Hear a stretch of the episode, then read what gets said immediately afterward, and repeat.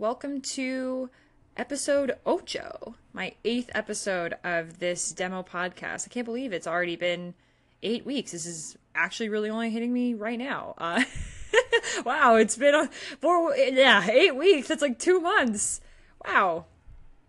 That's cool. Actually, no, I take that back because some of my episodes I aired, I did two in one week. So that's not totally true. But yeah, it's been a little bit. Happy eighth episode, guys. So, as I kind of mentioned in last week's episode, I'm starting to feel a little more comfortable in getting personal, which it's really hard for me to do that. I mean, I guess you could say everybody kind of goes through that struggle. We're all human, but I have my own struggle that I am coming on to a podcast to talk about. So here I am. Hi.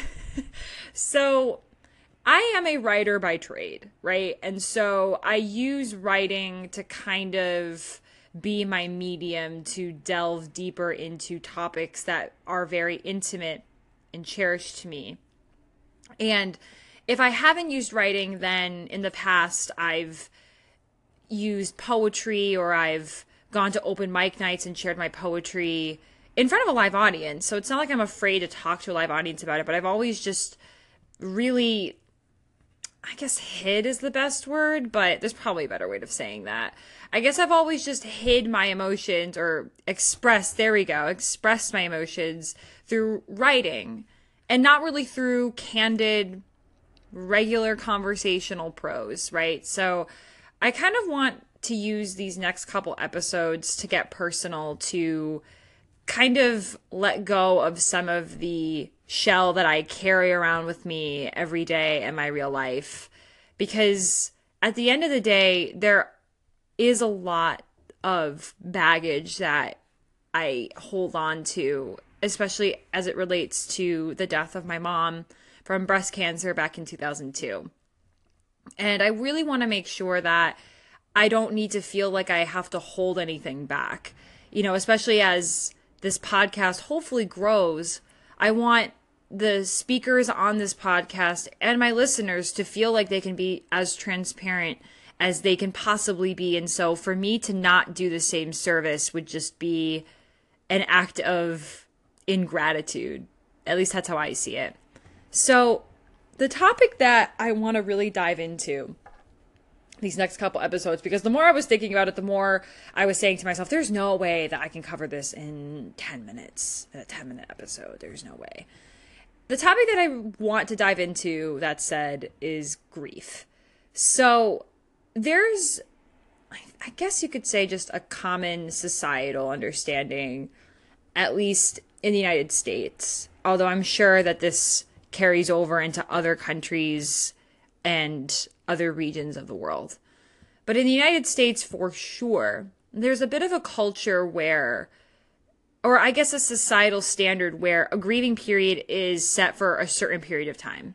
So it's understand. I mean, I guess there that set period of time is somewhat flexible, but all things considered, it's not uncommon to hear someone say, "Oh my god, their grandmother died a year ago," like, and they're still just being angsty about. It. I mean, come on, like, I, I feel bad for them, but they got to get over it. Like, they got to get back to their life if that and that, that kind of sen- sentiment is something that I've heard a lot as I've grown up, not aimed at me specifically, but just in general. And grief that just doesn't work like that. I can say from experience that I've dealt with grief for the last 16 some odd years of my life. And every year, every period of my life, it's just a different flavor of grief. But the grief never goes away everybody leaves the wake and the funeral, but your grief doesn't leave. It's like, hey there, like we're gonna be pals for life. Like I hope you get, hope you don't mind. I, I brought some snacks. I mean, even those snacks after a while get old. You're like, come on, grief. Like I'm sick of the Cheetos. Come on, like I don't know, bring some fruits or other salted items or something. So I guess what I'm trying to say is that I have a lot that I want to say about grief because I've dealt with it all my life. And I really hope that during these next couple weeks I can begin to talk about it more. So I'm going to take a quick break here for a second, but I want us to talk next about grief in my younger years.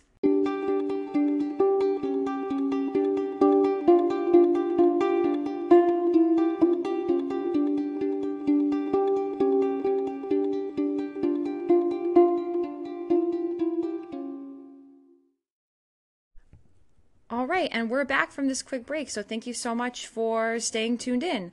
So I guess this first part of grief that I want to talk about this evening is I guess where it, I first was in like the first 2 years of my life or so after my mom died. So at the time I was about 9 years old, I was in 3rd grade. And I remember going through a series of three different feelings uh, I felt, first of all, very angry. And not in an anger that you could necessarily direct at something. I was just angry in general. I had all this pent up rage that I didn't really know what to do with. And it wasn't like I was angry for a day and then I was just fine. This anger persisted. God, I want to say I had markedly bad anger management issues going all the way through the end of fifth grade into sixth grade. And like pretty much all of elementary school from then on. And i remember i would just like i had this friend and i remember she would just if she ever did anything just stupid kid things to piss me off she always had this really long ponytail as an example. And i would just go up to her and i would just yank her ponytail so hard she would almost cry. And I would just pick fights with my teachers. I would scream at them and yell at them. And, you know, I would disobey them. I got sent to the principal's office a bunch. And I just was angry at everyone in school. I never really had a consistent set of emotions or feelings. And it seemed like nobody was really able to identify the fact that I had this anger management issue, which leads me to my second point, which was that I felt very misunderstood in my grief. I remember there would be, you know, it'd be like, I don't know, nine months or something after my mom died, and this teacher, a teacher would come up to me in the hallway and she would say, So, Grace, how are you feeling today? And I would just look at the teacher like, Are you kidding? Like, I'm fine. What do you, what do you want me to say? And I, I mean, I was nine or 10 at the time, but I wasn't an idiot. I was very self aware of the fact that, you know, when my mom died, they had made a, an announcement to everybody in the school. So everybody knew that my mom had died. And it was just this awkward experience that I lived over and over and over again. I remember talking to my babci, my which is Polish for grandmother, in case you don't know. And I was talking to my babci. I think I was in fifth grade at the time, and I was just like, babci, like I don't understand why these teachers keep asking me if I'm okay. Like, what what do they expect me to say? What can I what what can I say to that? It's, it's dumb. And my babci agreed with me, but you know she was a lot older and wiser because of that and i think she could see through it but i didn't feel like a lot of the teachers especially could see through it they would just say awkward weird things to me all the time which I guess leaves me to my last point about how I my how I was dealing with my grief. I was angry, I felt misunderstood, and I guess I just felt lonely. And I mean, no shit, that's not to be expected, but I just felt lonely. And I think the way that that manifested itself in me the most was through compulsive eating. So not too many of my friends know this about me. A lot of my friends that know me now know me as being like a little bit of a low key health nut, uh, especially if you are my friend on Snapchat. Uh, but back then, I had developed a pretty noticeable compulsive eating problem, and I would just eat and eat and eat and eat and I mean, I think some highlights were like I would I would get a glass that was like this big. I don't know, like if you take the your thumb and your pointer finger like as much as you could like stretch it out. So it's not it's not super big.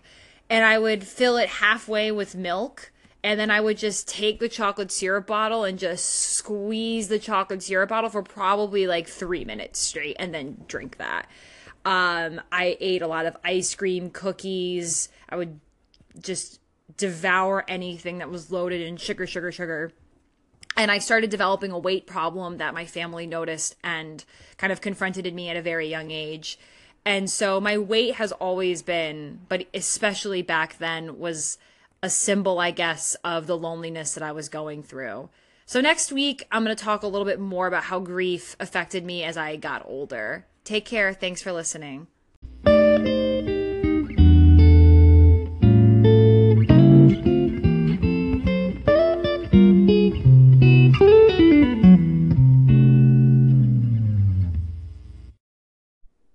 Hey, friends, thank you for listening to this week's podcast. For more, be sure to subscribe to my Anchor FM channel. You can download the Anchor FM app on the Apple Store or on Google Play. Just search Anchor FM. Once you download it, you can search me just by typing in my name, Grace Slawski. Don't worry, in case you're wondering how in the heck do you spell her name, I'll spell it out for you. Slawski spelled S L A W S K I. You can also find me on Apple Podcasts just by searching Pink Investigations. Again, that's Pink Investigations. That may not be my name forever, but that is my home for now. If neither of these apps are really your jam, don't worry. Just go onto Google and simply type in the URL anchor.fm forward slash grace dash slawski. Again, that's anchor.fm forward slash Grace Dash Slawski. And for more of the party, always be sure to follow me on Instagram using the handle at Grace Slawski Writes. Again, that's at Grace Slawski Writes. Next week, I'm going to dive deeper into this topic of grief and how it's affected me and my personal life as I've grown older and kind of aged out of the original starting impact that grief had on me after my mom died when I was nine years old in 2002. If you have any questions about grief or any experiences that you want to share with me, I would love to get connected with you. Simply send me a DM on Instagram. Again, you can find me on Instagram at Grace Slawski Writes. Thank you so much for listening. It's greatly appreciated, and I look forward to seeing you next week. You can catch me airing my podcast live every Tuesday evening at around 7 p.m. Eastern Standard Time. Always check my Instagram stories for more updates. Take care.